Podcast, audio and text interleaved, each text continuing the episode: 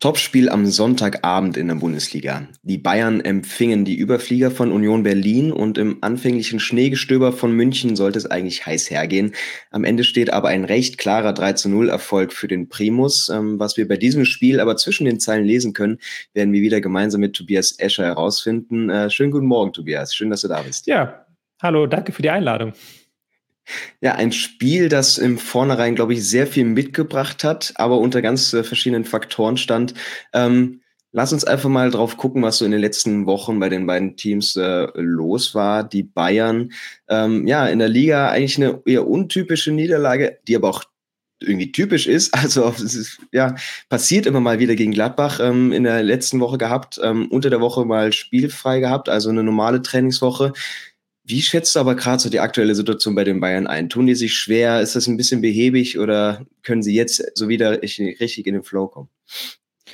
Ja, die Bayern haben zuletzt ein bisschen nervös gewirkt. Das hat man so an Julian Nagelsmann erkannt, der ein bisschen hat die Souveränität vermissen lassen. Jetzt nicht nur gegenüber dem Schiedsrichter nach diesem 2 zu 3 gegen Gladbach, sondern auch so in so Interviews, auch was seine Aufstellung angeht, lag er nicht immer ganz so richtig wie zuletzt. Und deswegen hatte man das Gefühl, dass das dass der Start ins Jahr 2023 sehr, sehr schleppend verlief bei den Bayern. Ähm, sie haben auch immer wieder gesucht, was ist das richtige Personal, was ist die richtige taktische Variante. Nagelsmann hatte zwischendurch mit einer Fünferkette experimentiert, ähm, hat jetzt wieder mit Viererkette spielen lassen, hat da aber auch ganz unterschiedliche Varianten immer wieder probiert. Also da hat man schon gemerkt, da knirscht es an allen Ecken und Enden bei den Bayern. Das ist nicht ganz so souverän, wie man es kennt. Und da es fehlt auch momentan so ein bisschen die klare Linie in den Spielen, die man bisher gesehen hat in diesem Jahr. Deswegen teilweise punktgleich mit der Konkurrenz in der Bundesliga und eben überhaupt nicht so souverän, wie man es aus den Vorjahren vielleicht kennt. Ähm, wie groß ist der Druck für die Bayern in der Bundesliga jetzt eben auch von einem Spiel wie gestern, dass es unbedingt gewonnen werden muss? Der Druck ist natürlich groß, weil wir Bayern haben jetzt, äh, wir sind jetzt zehn Titel in Folge und dann willst du natürlich nicht der Trainer sein, der das erste Mal seit vielen, vielen Jahren keinen Titel gewinnt. Ähm, selbst Trainer, die, an die man keine gute Erinnerung bei den Bayern hat, wie Carlo Ancelotti oder Nico Kovac, haben immer den Titel gewonnen. Also dementsprechend ist da natürlich so ein Druck vorhanden und dieser Druck, der hat sich in der Bundesliga auch zuletzt geäußert, aber der Druck kann natürlich auch, wie Oliver Kahn das jetzt wieder gesagt hat, kann auch ein Ansporn sein, dass man eben nicht in so ein Loch fällt, sondern dass man Woche für Woche die Konzentration hochhält. Also Druck ist auf jeden Fall vorhanden ein Team fast ohne Druck, die in der Gesamtsituation quasi nichts zu verlieren haben, ist eben Union. Ähm, für die läuft's in der Liga seit Wochen außergewöhnlich, jetzt eben auch ähm, in der Europa League, Ajax Amsterdam ausgeschalten. Ähm, viele Spiele werden gewonnen, allerdings ähm, es ist teilweise komisch auch für mich, Union manchmal anzuschauen. Es ist nicht so deutlich, wie man sich das vielleicht bei einem Team in der Position vorstellen könnte. Es ist nicht immer nur überzeugend. Deswegen, wenn wir dich jetzt mal so als Experten hier haben, was macht eben dieser Kader und diese Spielweise von Union aus, dass es über Monate an der Spitze der Bundesliga funktioniert, sie so rangieren und ihren Stiefel runterspielen und äh, ja eigentlich auch kaum so mal in Schwächephasen kommen? Union zeichnet eine unglaubliche Stabilität in der Defensive aus. Also ich glaube, das ist ihre große, große Stärke, dass sie eben diese taktischen Abläufe, die sie im Detail trainieren, dass sie die Woche für Woche abrufen und das wirklich teilweise ohne irgendwelche taktischen Fehler. Also die Spieler wissen genau, was sie machen sollen, sie wissen genau, wie sie den Gegner ausschalten können. Mhm. Das 5-3-2, das Urs Fischer meist spielen lässt, das ist sehr, sehr schwer zu knacken für jeden Gegner. Und das merkt man, dass in der Bundesliga das sehr, sehr vielen Gegnern schwerfällt. Ähm, wenn man sich mal anschaut, ähm, wie viele Expected Goals passieren bei einem Fußballspiel. Also Expected Goals ist die Wahrscheinlichkeit, dass ein Ball ins Tor fällt. Und ähm, je höher die Wahrscheinlichkeit, also je höher dieser Wert ist, desto höher klassisch die Torchancen, desto mehr passiert in einem Fußballspiel. Und bei Union Berlin, das sind immer die Spiele mit den niedrigsten Expected Goals. Also da passiert auf beiden Seiten relativ wenig. Sie selbst haben die wenigsten Chancen aller Bundesligisten, noch weniger als Schalke aber mhm. sie lassen auch die mit Abstand wenigsten Chancen zu. Also das ist, da sieht man ganz klar, was die Herangehensweise ist, nämlich auf beiden Seiten keine Chancen zulassen und dann selbst die eigenen Chancen besser machen. Und das bekommen sie hin und äh, sie nutzen eben ihre Stärken, die einfach aus dem Spiel herauszukommen, über Konter, über Standards, also ganz auf die einfachen Mittel runtergebrochen. Ähm, wieso ist das aber so schwer für andere Teams zu kopieren? Also wir nehmen jetzt mal vielleicht vom System her Werder, das mit drei Innenverteidigern kommt, zwei Schienenspielern über Außen und einem Doppelsturm, aber Wieso, wieso geht das nicht einfach so umzuwandeln? Ist das auch so ein bisschen Genialität von Urs Fischer, der die da reinbringt, ähm, sein System so wirklich äh, ja da unterbekommt? Ich glaube, das ist eine Mischung aus vielen verschiedenen Faktoren. Das ist einmal natürlich das Trainerteam, das da sehr, sehr großen Fokus drauf legt, dass da auch im Detail immer wieder äh, Sachen anpasst, Sachen trainiert, dass man da eben sehr hohen Fokus drauf legt auf diese Stabilität und das besser macht als andere Trainerteams, muss man ganz klar so sagen. Es ist aber auch die Spieler, die man extra dafür kauft. Also da ist eine sehr gute Kaderplanung gemacht. Auch Spieler, die neu kommen, die sich dann sofort einfügen, wie in Leiduni zum Beispiel jetzt, die eben dieses Kämpferische auch immer mittragen. Und das hat nicht jeder Verein. Also diese perfekte Kaderplanung, die genau auf diese Stabilität ausgerichtet ist. Und ich glaube, man darf auch noch den Heimfaktor Alte Försterei nicht unterschätzen, weil dieser Spielstil, den Union betreibt, der passt perfekt an diesen Ort Alte Försterei. Der wird auch vom Publikum gutiert. Da pfeift halt keiner, wenn die Passgenauigkeit bei 65 Prozent ist über 90 Minuten. Oder wenn es jetzt wie gegen Schalke ein sehr, sehr zähes Spiel wird, weil sie eben dann doch im Ballbesitz eher behäbige Dinge machen. Mhm. Ähm, das passt einfach zum, zur Mannschaft, zum Spielort und das ist, glaube ich, diese Symbiose aus Fans, Trainerteam, Mannschaft, die sich da herauskristallisiert hat in den letzten Jahren. Da kommt eben dieses Duell gegen ja schwächelnde Bayern ganz gelegen. Ähm, gucken wir mal auf das Personal äh, der Münchner. Äh, die Viererkette natürlich nicht in Bestbesetzung. Also wir hatten jetzt Pavard im Zentrum. Ähm, man hat aber im Spiel dann gesehen, da reden wir gleich mehr noch drüber, dass sich das auch äh, mehr verschiebt und auch Stanisic natürlich nicht so viel nach vorne macht, ähm, wie jetzt, wenn Pavard dort spielen würde. Ähm, und eben die Flügelzange jetzt mit Musiala und Coman, Müller dann in der Mitte, der ja so ein bisschen die Startelf-Garantie bekommen hat. Ähm, wie schätzt du diese Mannschaft so ein? Im, passt das jetzt mal besser, so das auszuprobieren? Also ich würde sagen, es war jetzt gar kein Ausprobieren, sondern es war eher so eine Rückbesinnung auf das, was in der Hinrunde funktioniert hat. Ähm, auch gerade mit dieser Aufstellung von Stanisic, ähm, mit einem Davis als Linksverteidiger, der da den Flügel hochgeflitzt ist und runtergeflitzt ist.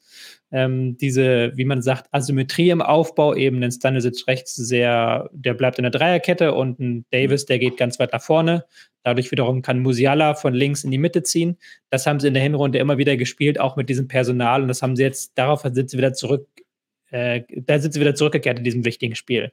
Auch dann eben Cancelo auf der Bank, deswegen dann eben ähm, kein Gnabry, kein Sané, weil man gesagt hat, okay, mit Müller, Musiala im Zentrum, dann noch ein Goretzka dazu. Diese Variante, diese ähm, ein erprobte Variante, diese Variante, die auch für ein sehr, sehr starkes Gegenpressing spricht, die wählen wir in diesem Spiel. Also ich glaube, da ist schon eine ganz klare Tendenz von Nagelsmann in diesem wichtigen Spiel zu sagen, okay, wir gehen auf, ich gehe erstens auf die Spieler, die in der Hinrunde performt haben, aber auch auf die Spieler, die eben ähm, für eine gute defensive Absicherung, für ein gutes Gegenpressing stehen. Da finden sich eben dann Spieler wie Sané und Nabri auf der Bank wieder. Ähm, ist es aber genau eben das, was es braucht für die Bayern jetzt mal diese Disziplin auf den Flügeln und äh, gerade auch mit dieser Variabilität, dass Musiala immer mal wieder ins Zentrum rücken kann und von dort gefährlich wird. Ähm, ist das so vielleicht die beste Flügelzange, die die Bayern gerade ähm, gegen solche Gegner auf den Platz stellen können? Das weiß ich gar nicht, weil natürlich Musiala ist ja kein Flügelspieler. Der ist ja, mhm. der funktioniert ja in diesem System auch nur, weil er eben ständig ins Zentrum ziehen kann und dann eben Davis den Flügel beackert. Also ich würde da schon die Flügelzange als Davis Kuman bezeichnen. Und auch Davis hat in diesem Spiel zwei, drei unnötige Fehlpässe mit drin, wie er sie immer mit drin hat. Also das ist so die Frage. Aber es sind, ich würde es eher nicht Variabilität nennen, sondern sehr, sehr klare Abläufe. Also die mhm. Abläufe sind sehr, sehr klar in diesem System. Davis schiebt vor, Musiala schiebt in die Mitte, du hast vorne dann in der letzten Linie fünf Spieler, ähm, die den Gegner versuchen an der festzupinnen. Du kannst immer wieder mit Spielern zurückfallen dich lassen, um dann in den Zwischenlinienraum zu kommen. Du kannst einen Kimmich relativ gut freiziehen, da kommen wir gleich noch zu diesen ganzen taktischen Details, aber das sind für mich relativ klare Abläufe die auch dann in der Hinrunde irgendwann nicht mehr so gut funktioniert haben, weil die Gegner es raus hatten. Aber in diesem Spiel hat es wieder funktioniert. Und dann hast du halt eben auch einen guten Gegenpressing, du hast eine gute Konterabsicherung. Das sind so kleine Faktoren, die, glaube ich, dafür gesprochen haben, diese Variante zu nehmen und eben keine Dreierkettenvariante oder keine flexiblere Variante mit einem Sané und einem Nabri im Mittelfeld. Hm. Blicken wir auf die Köpenicker, da machte Urs Fischer eigentlich auch wenig Experimente. Mich hat ein bisschen überrascht, dass er Joranovic auf der Bank gelassen hat. Natürlich auch hohe, hohe Belastung, aber kannst du dir das erklären, wieso er jetzt äh, eben auf der Bank saß? Ja, das ist natürlich eine schwere Frage, weil das dürfen wir auch nicht unterschlagen. Union hatte ja unter der Woche ein sehr, sehr wichtiges und auch historisches Spiel gegen Ajax Amsterdam, wo sie sich durchgesetzt haben und in der Europa League weitergekommen sind. Und da muss man natürlich auch die Belastungsstörung im Auge halten. Und da steckst du natürlich nicht drin, welcher Spieler jetzt wie belastet ist, wie, wie er, wie Urs Fischer eben auch Kontinuität gewichtet hat. Das weiß am Ende des Tages nur er. Ja. Trotzdem ein Name, äh, über den wir auch schon in der WM-Analyse immer wieder gestolpert sind. Ähm, ein Spieler mit sehr viel Qualität. Ähm, wie kann er eben das Spiel von Union nochmal so bereichern, wo man eigentlich schon immer sagen konnte, dass die Flügelspiele ähm, so eine große Bedeutung auch in der Mannschaft haben? Ja, Flügel sind sehr, sehr wichtig für Union. Ähm, erst einmal natürlich defensiv, weil sie als Schienenspieler immer wieder auch vorrücken müssen, aber auch die defensive Absicherung im Auge haben müssen, wenn sie eben tief stehen. Das ist ein sehr neuralgischer Punkt in diesem 5-3-2, weil sie die Flügel meistens alleine beackern müssen. Aber auch offensiv sind sie bei Union immer eine Waffe gewesen. Union ist eine der ersten Mannschaften gewesen in der Bundesliga, die immer sehr stark beide Flügelspieler nach vorne schieben wo dann der Spieler auf der Ballfernseite, also da, wo der Ball gerade nicht ist, in den Strafraum reingegangen ist und eben auch für Torgefahr gesorgt hat. Und das ist ein sehr wichtiger Faktor. Und ähm, du darfst auch nicht unterschätzen bei Union, wie laufintensiv diese Position ist. Deswegen waren sie in der Hinrunde da vielleicht sogar ein bisschen unterbesetzt als auf den Flügelpositionen, konnten dann nicht die Qualität immer wieder von, den, von der Bank bringen. Und da ist es nochmal wichtig, eben neue Spieler bringen zu können. Bevor wir jetzt zum Anpfiff kommen, trotzdem noch mal eine letzte Einschätzung einfach zum Kader von Union. Ähm, also es sind da für mich Spieler, ohne jetzt jemand nahe treten zu wollen, aber wenn wir einen Duki haben, einen Knoche, einen Leite, ähm, wenn die jetzt in der Parallelwelt bei Hoffenheim oder Frankfurt auf der Bank sitzen würden, dann würden wir uns vielleicht gar nicht so sehr wundern. Aber die sind bei Union gesetzt, die gehören zur besten Defensive der Liga, ähm, auch ein hohes Durchschnittsalter in der Startelf meist. Wie schafft es Union eigentlich mit dieser ja, mit dem breiten Kader, aber nicht der ganzen Qualität in der Spitze trotzdem so zu überzeugen? Da kommt wieder das taktische System eben ähm, zum Einsatz. Das taktische System eben dieses 5-3-2 mit den kompakten Abständen, mit den, ähm, auch mit dem Mittelfeld, das sehr, sehr viel Arbeit verrichten muss, eben, damit die Abwehr gesichert ist.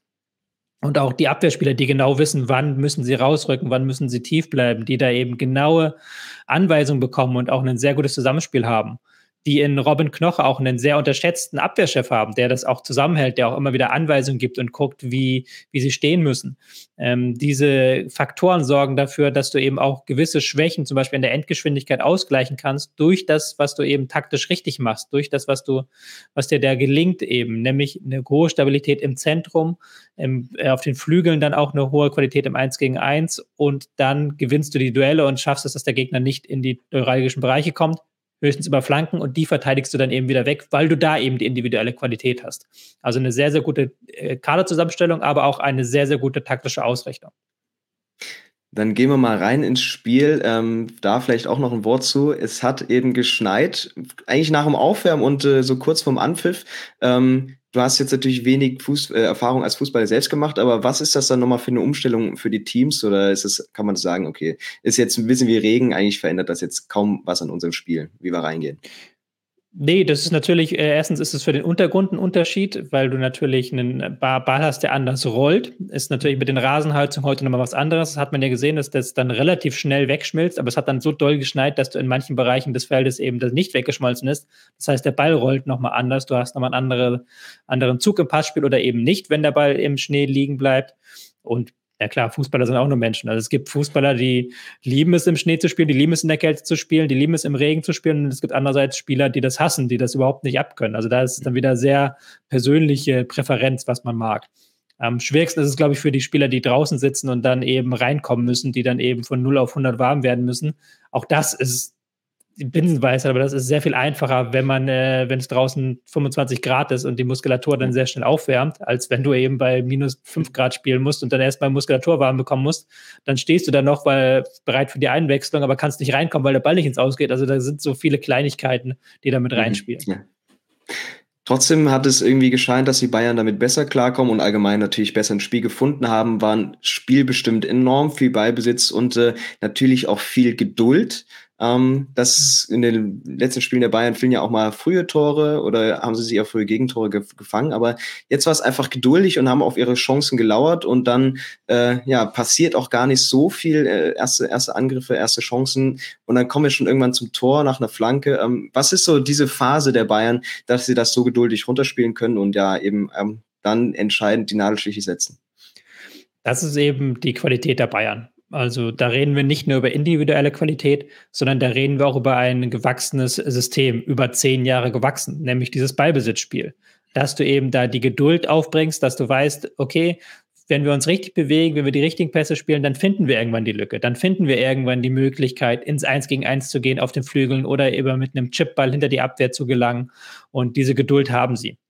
Und ich glaube, was in diesem Spiel noch sehr, sehr wichtig war, auch im Vergleich zum Hinspiel gegen Union, das ja 1-1 ausging, Sie haben Konter sofort abgewürgt. Also es gab überhaupt gar keine Möglichkeit für Union, mal den Ball länger zu halten.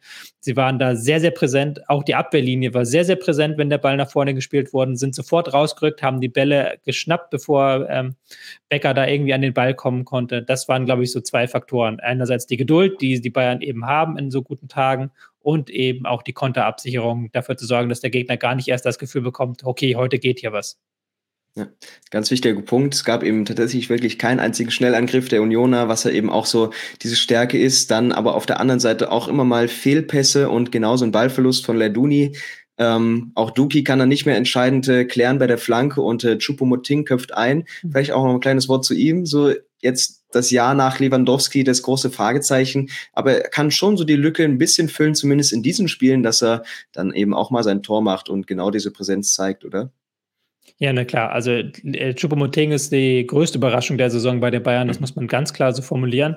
Er ist natürlich jetzt kein 1 zu 1 Lewandowski-Ersatz, der jeden Ball hält und der auch ähm, im Strafraum sich immer Freiräume schafft. Bei Lewandowski war es ja immer so, dass er im Strafraum, wenn er da dabei war, dann stand er plötzlich frei und kam irgendwie zum Schuss. Der Schuss war nicht immer drin, aber er hat dann immer sehr, sehr viele Chancen sich erarbeitet und da war sehr präsent und du hast das Spiel sehr stark auf ihn zugeschnitten. Das ist bei Chupo nicht so. Er hat noch ein bisschen mehr Tempo im Lauf hinter die Abwehr. Er bindet noch so Gegenspieler, er will gar nicht häufig an den Ball kommen, aber er kann halt eben auch die klassischen Stürmerdisziplinen. Hat man jetzt gesehen, weil das Tor zum 1 0 war ja auch kein typisches Bayern-Tor diese Saison. Es war einfach eine Flanke und dann Choupo-Moting schraubt sich zum Kopfball hoch. Das ist eigentlich nicht das, wo man jetzt erwartet, dass man gegen die Bayern so ein Tor kassiert war auch von Union nicht perfekt verteidigt eben. Das Rausrücken zuvor aus der Abwehr, das war nicht dynamisch genug, sodass der Pass nach außen nicht abgefangen werden konnte. Die Flanke wurde nicht gut genug verhindert und dann kam Chupo da einfach zu einfach zum Kopfball. Also sehr untypisch für Union, sehr untypisch für Bayern, aber für die Bayern sehr wichtig, weil sie danach eben noch mehr Ruhe finden konnten im Ballbesitzspiel. Das hatte sich eben angedeutet. Hast du dann äh, gesehen, dass Union was umstellt oder was anders probiert und gerade so in der Phase vor der Pause, wo man dann vielleicht doch nochmal äh, mehr riskieren kann? Äh, oder hast du das auch so ein bisschen vermisst, dass Union sich dem jetzt nicht hingibt? Ja, es ist natürlich sehr, sehr schwer, wenn du dann 1-0 hinten liegst und du merkst, okay, der Gegner schafft es, dass die Abwehr nicht rausrücken kann, die binden hinten sehr gut. Kimmich kommt immer wieder an den Ball, weil eben die, das Mittelfeld sich weit zurückfallen lassen muss ähm, eigentlich musst du da immer wieder rausrücken und musst immer wieder vorgehen. Und ähm, so ein Kedira, der ja auch dafür bekannt ist bei Union, manchmal aus dem Sechserraum richtig nach vorne zu schießen und plötzlich der höchste Spieler zu sein, der war da wenig zu sehen in diesem Spiel. Hat das ein, zwei Mal versucht, aber dann ist auch die Mannschaft nicht mitgezogen. Und man hat dann gemerkt, okay, nach dem 0-1 versuchen sie das ein bisschen stärker zu forcieren, aber es hat einfach nicht geklappt. Und das war dann vor dem 2 0, glaube ich, auch der große Fehler, wo sie dann eben diesen äh, Direktpass versucht haben, eben die Balleroberung und dann mit drei, vier Leuten aufgerückt sind und dann eben dieses Aufrücken schneller praktiziert haben. Aber dann war der Ball weg und äh, die Bayern haben es mit zwei Pässen durchgespielt. Und überragende Balleroberung von Delikt, überragender Pass auf, ähm, ich glaube, Müller war es, der dann auf Command durchlegt. Also es war wirklich 1, 2, 3 Tor.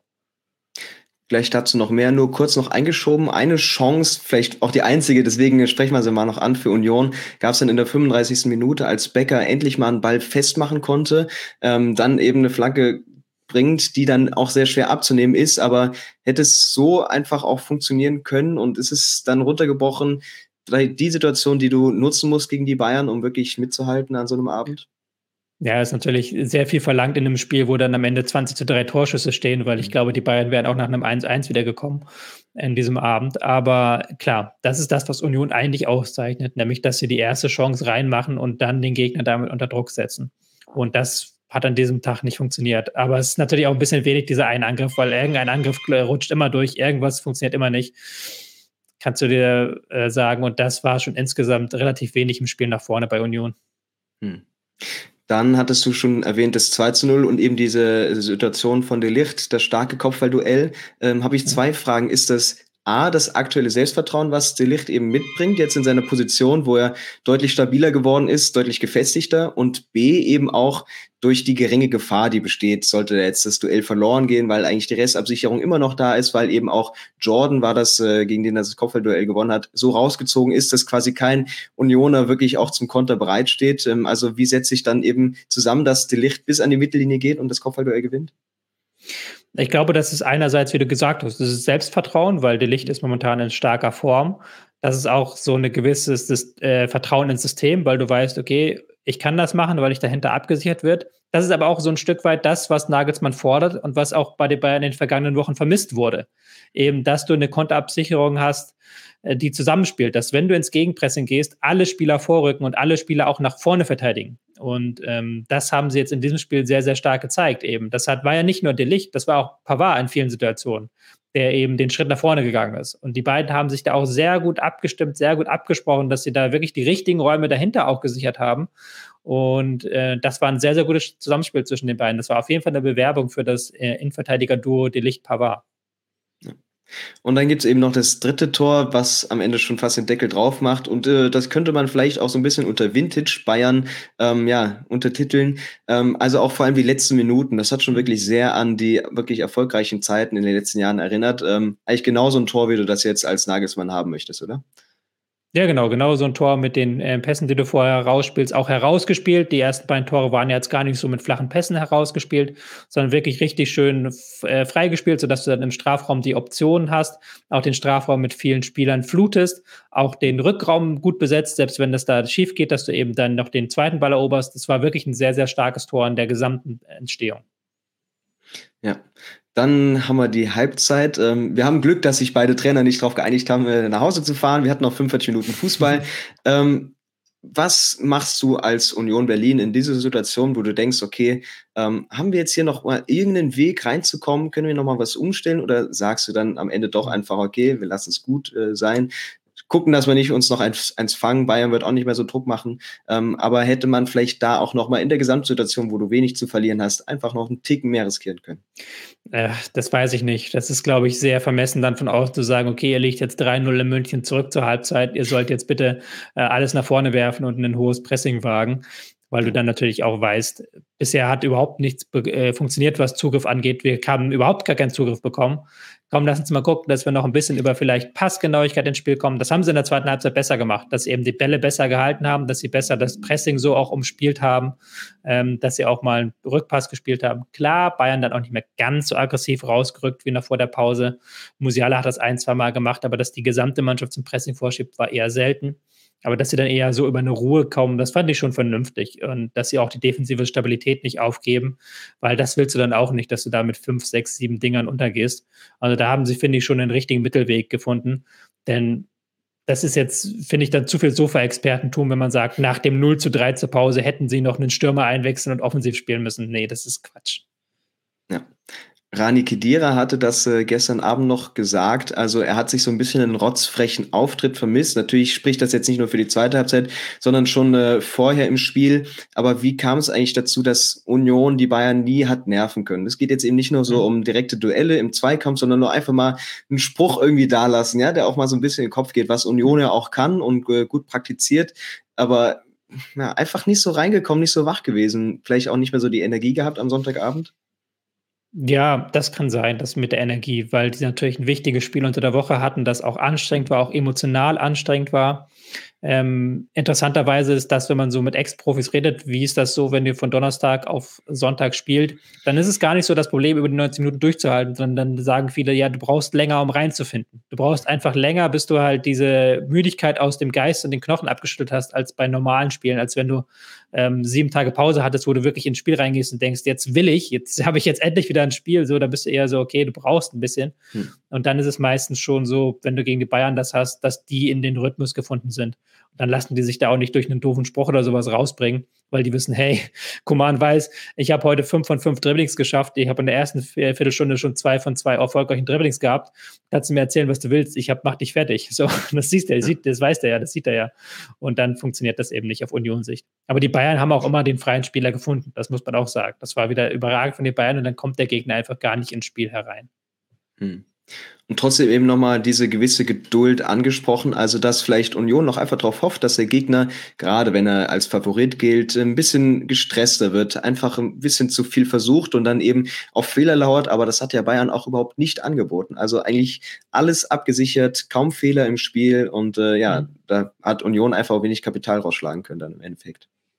Ja, du merkst auch irgendwann, du läufst so hinterher. Das kann Union mhm. besser als jedes andere Team in der Bundesliga. Die können das über 90 Minuten im Zweifelsfall. Das haben sie gegen Leipzig zum Beispiel extrem stark gemacht. Da war nie eine Lücke in irgendwas.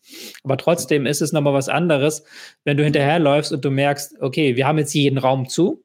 Wir haben jetzt jeden Raum zu. Der Gegner kann überhaupt nichts mehr ran. Guck mal, hahaha, ha, ha, macht mal, wie ihr wollt. So, wir haben jeden Raum zu. Oder du merkst, shit, der Stanisic ist da hinten immer wieder frei. Und dann rücken wir raus auf den Stanisic und dann ist der Kimmich immer wieder frei. Und Stanisic und Kimmich hatten, glaube ich, zusammen äh, beide 240 Ballkontakte oder sowas, weil die immer wieder das 1-2 spielen konnten, immer wieder freigekommen sind, eben weil die Abwehr hinten gebunden war durch das System der Bayern, weil das Mittelfeld gebunden war und du dann ähm, dieser halbrechte Raum immer wieder frei war, Stanisic dann rückt dann Becker oder dann Jordan raus und zack, ist der Kimmich frei. Und das passiert immer wieder. Und du kommst halt einfach nur hinterher. Und du merkst halt, shit, wir schließen hier gar nicht mehr die Räume, sondern wir laufen nur hinterher. Und dann irgendwann kommt der Pass auf Außen und Komar gelingt jedes Dribbling und du merkst, scheiße, irgendwie kriegen die dann, das ist dann so ein Ding, das dann so nach und nach läuft, glaube ich, bei so einem Bundesligaspieler, weil du dann das, auch das Vertrauen in dein taktisches System so ein bisschen verlierst, das ja eigentlich Union auszeichnet. Aber die merken, glaube ich, schon an, in einem Spiel einen Unterschied zwischen, wir halten die Gegner komplett weg vom eigenen Tor und eigentlich, wenn die Bayern wollen, kommen sie immer vor, vor unser Tor. Hm. Da das Spiel jetzt eben weniger zu bieten hatte, picken wir uns nochmal einen Spieler raus. Du hast ihn gerade schon angesprochen, auch Stanisic. Ähm, niemand äh, trivelte gestern an ihm vorbei, gewann äh, sieben Duelle, glaube ich, waren es und brachte 93 mhm. Prozent der Pässe an den Mann. Ähm, ist er jetzt schon über den Punkt hinaus, wo man sagt, okay, das ist nur eine Notlösung für hinten rechts, wenn es immer in der Liga ganz schlimm wird, personaltechnisch? Oder kann man auch einfach sagen, er hat sich jetzt er macht es eigentlich immer gut, oder? Er macht es immer gut. Er ist immer solide, er ist da, wenn er gebraucht wird. Ähm, natürlich ein defensiverer Part, aber eigentlich genau das, was du auch äh, dann als Trainer von äh, so einem Spieler haben möchtest.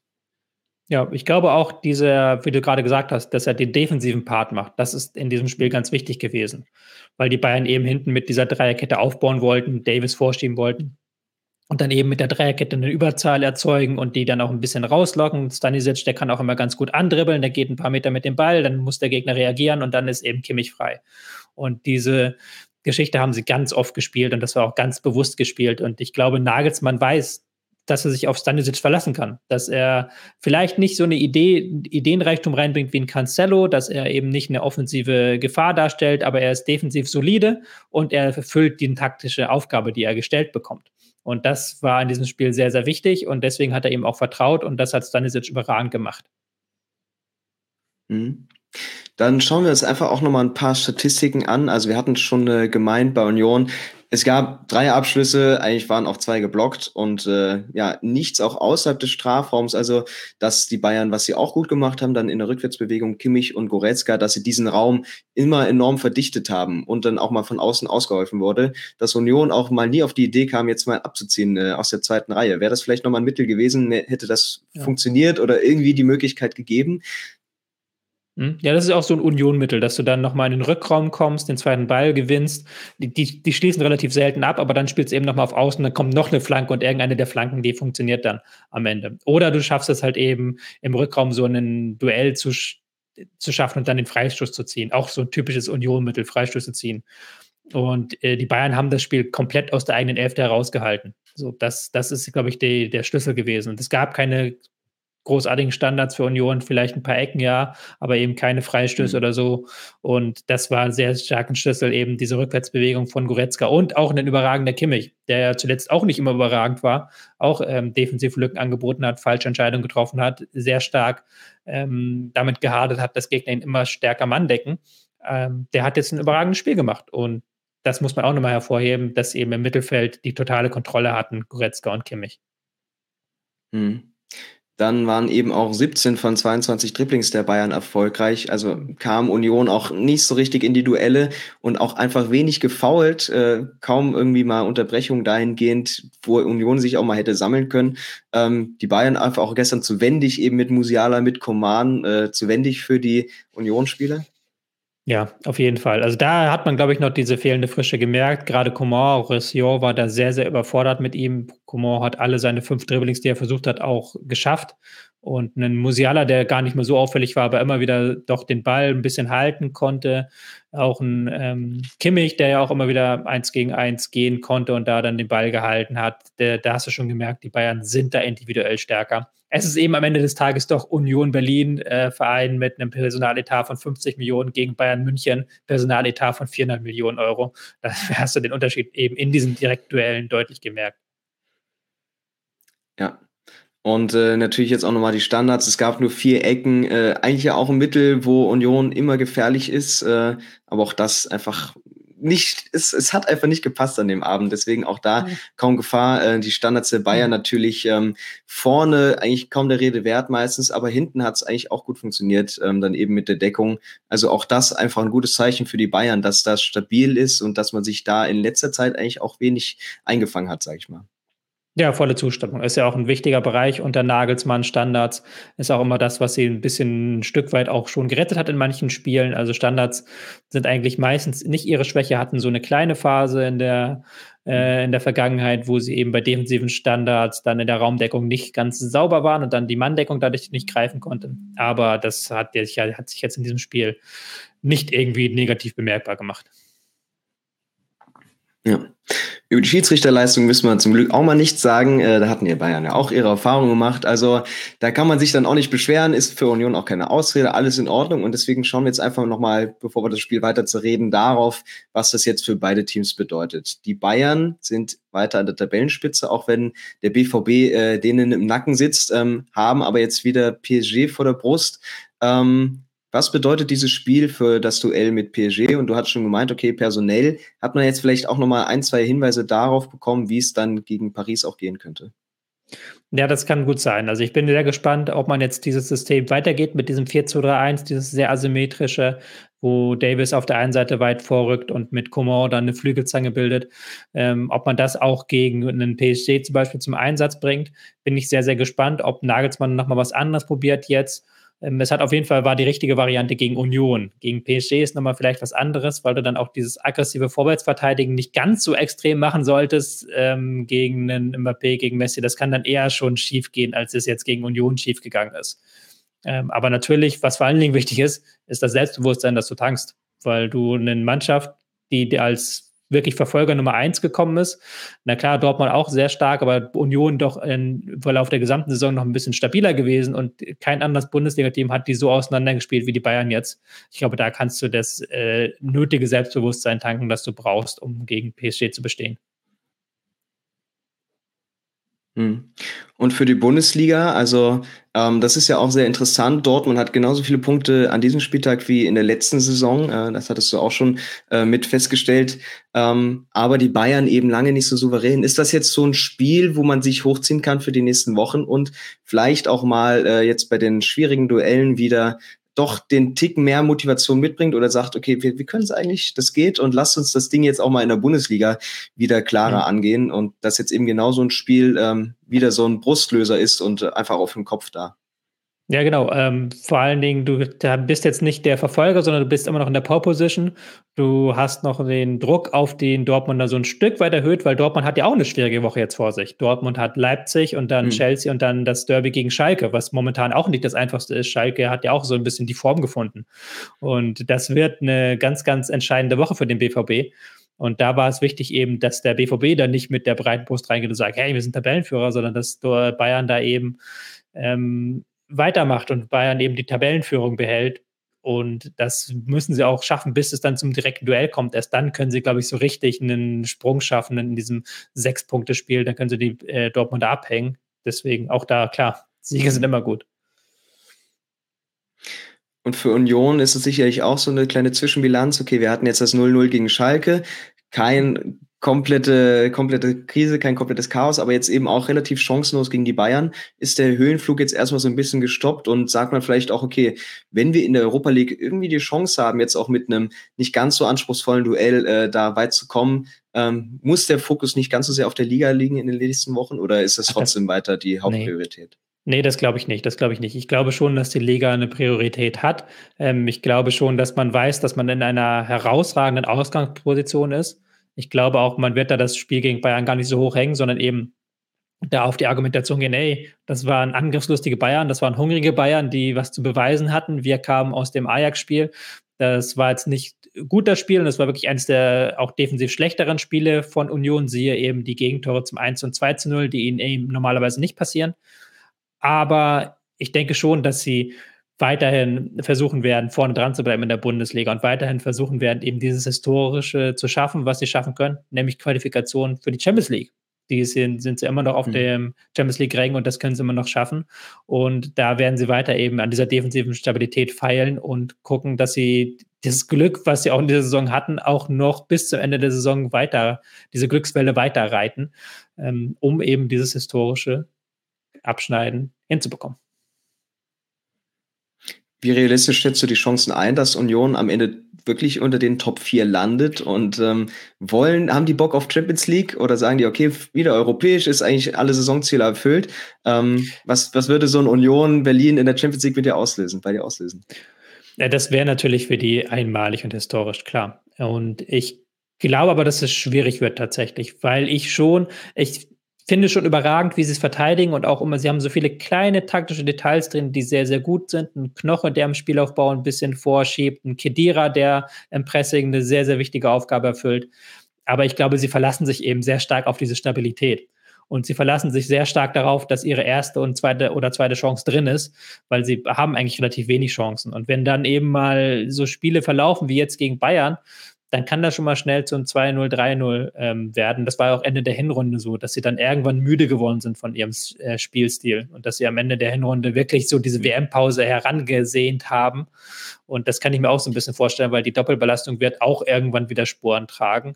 Und ich bin da noch sehr skeptisch, aber man muss auch ganz ehrlich sagen, Union Berlin ist selbst, ähm, der SC Freiburg hat noch ein höf wesentlich höheres Budget und Union Berlin ist da der absolute Außenseiter vorne. Und wenn die es wieder schaffen, Sechster zu werden in der Bundesliga, ist das eine herausragende Leistung immer noch. Das darf man nicht kleinreden, nur weil sie jetzt eben so weit vorne stehen. Aber wie gesagt, ich bin da weiterhin skeptisch, dass sie eben das schaffen, weil wenn man auf die unterliegenden Zahlen schaut, wie herausgespielte Torchancen und auch ähm, das, was Renault da hinten immer halten muss, hat er jetzt auch wieder ein sehr starkes Spiel gemacht. Dann ist das eigentlich nicht Champions League würdig. Ja. Beide, Spiel, beide Vereine spielen äh, das nächste Mal wieder am Samstag in der Bundesliga. Ähm, die Bayern in Stuttgart, Union gegen Köln. Ähm, schon Duelle, wo beide Teams sagen müssen, äh, alles andere als ein Sieg. Das wäre jetzt eigentlich in unserer Situation zu wenig. Ja, also die Union wird es natürlich wieder kleinreden, wird natürlich wieder sagen, ja gut, klar, wir sind Union und das ist, eine, die brauchen ja auch diese Außenseiterrolle ein Stück weit. Sie brauchen ja dieses, dieses Leben als Außenseiter, ähm, mhm. was auch völlig okay ist in, aus ihrer Aussichtslage. Es ist auch ein Teil der Vereins-DNA. Aber Bayern, klar, die Bayern muss sowieso in jedes Bundesligaspiel reingehen mit wir wollen den Sieg. Mhm. Ja.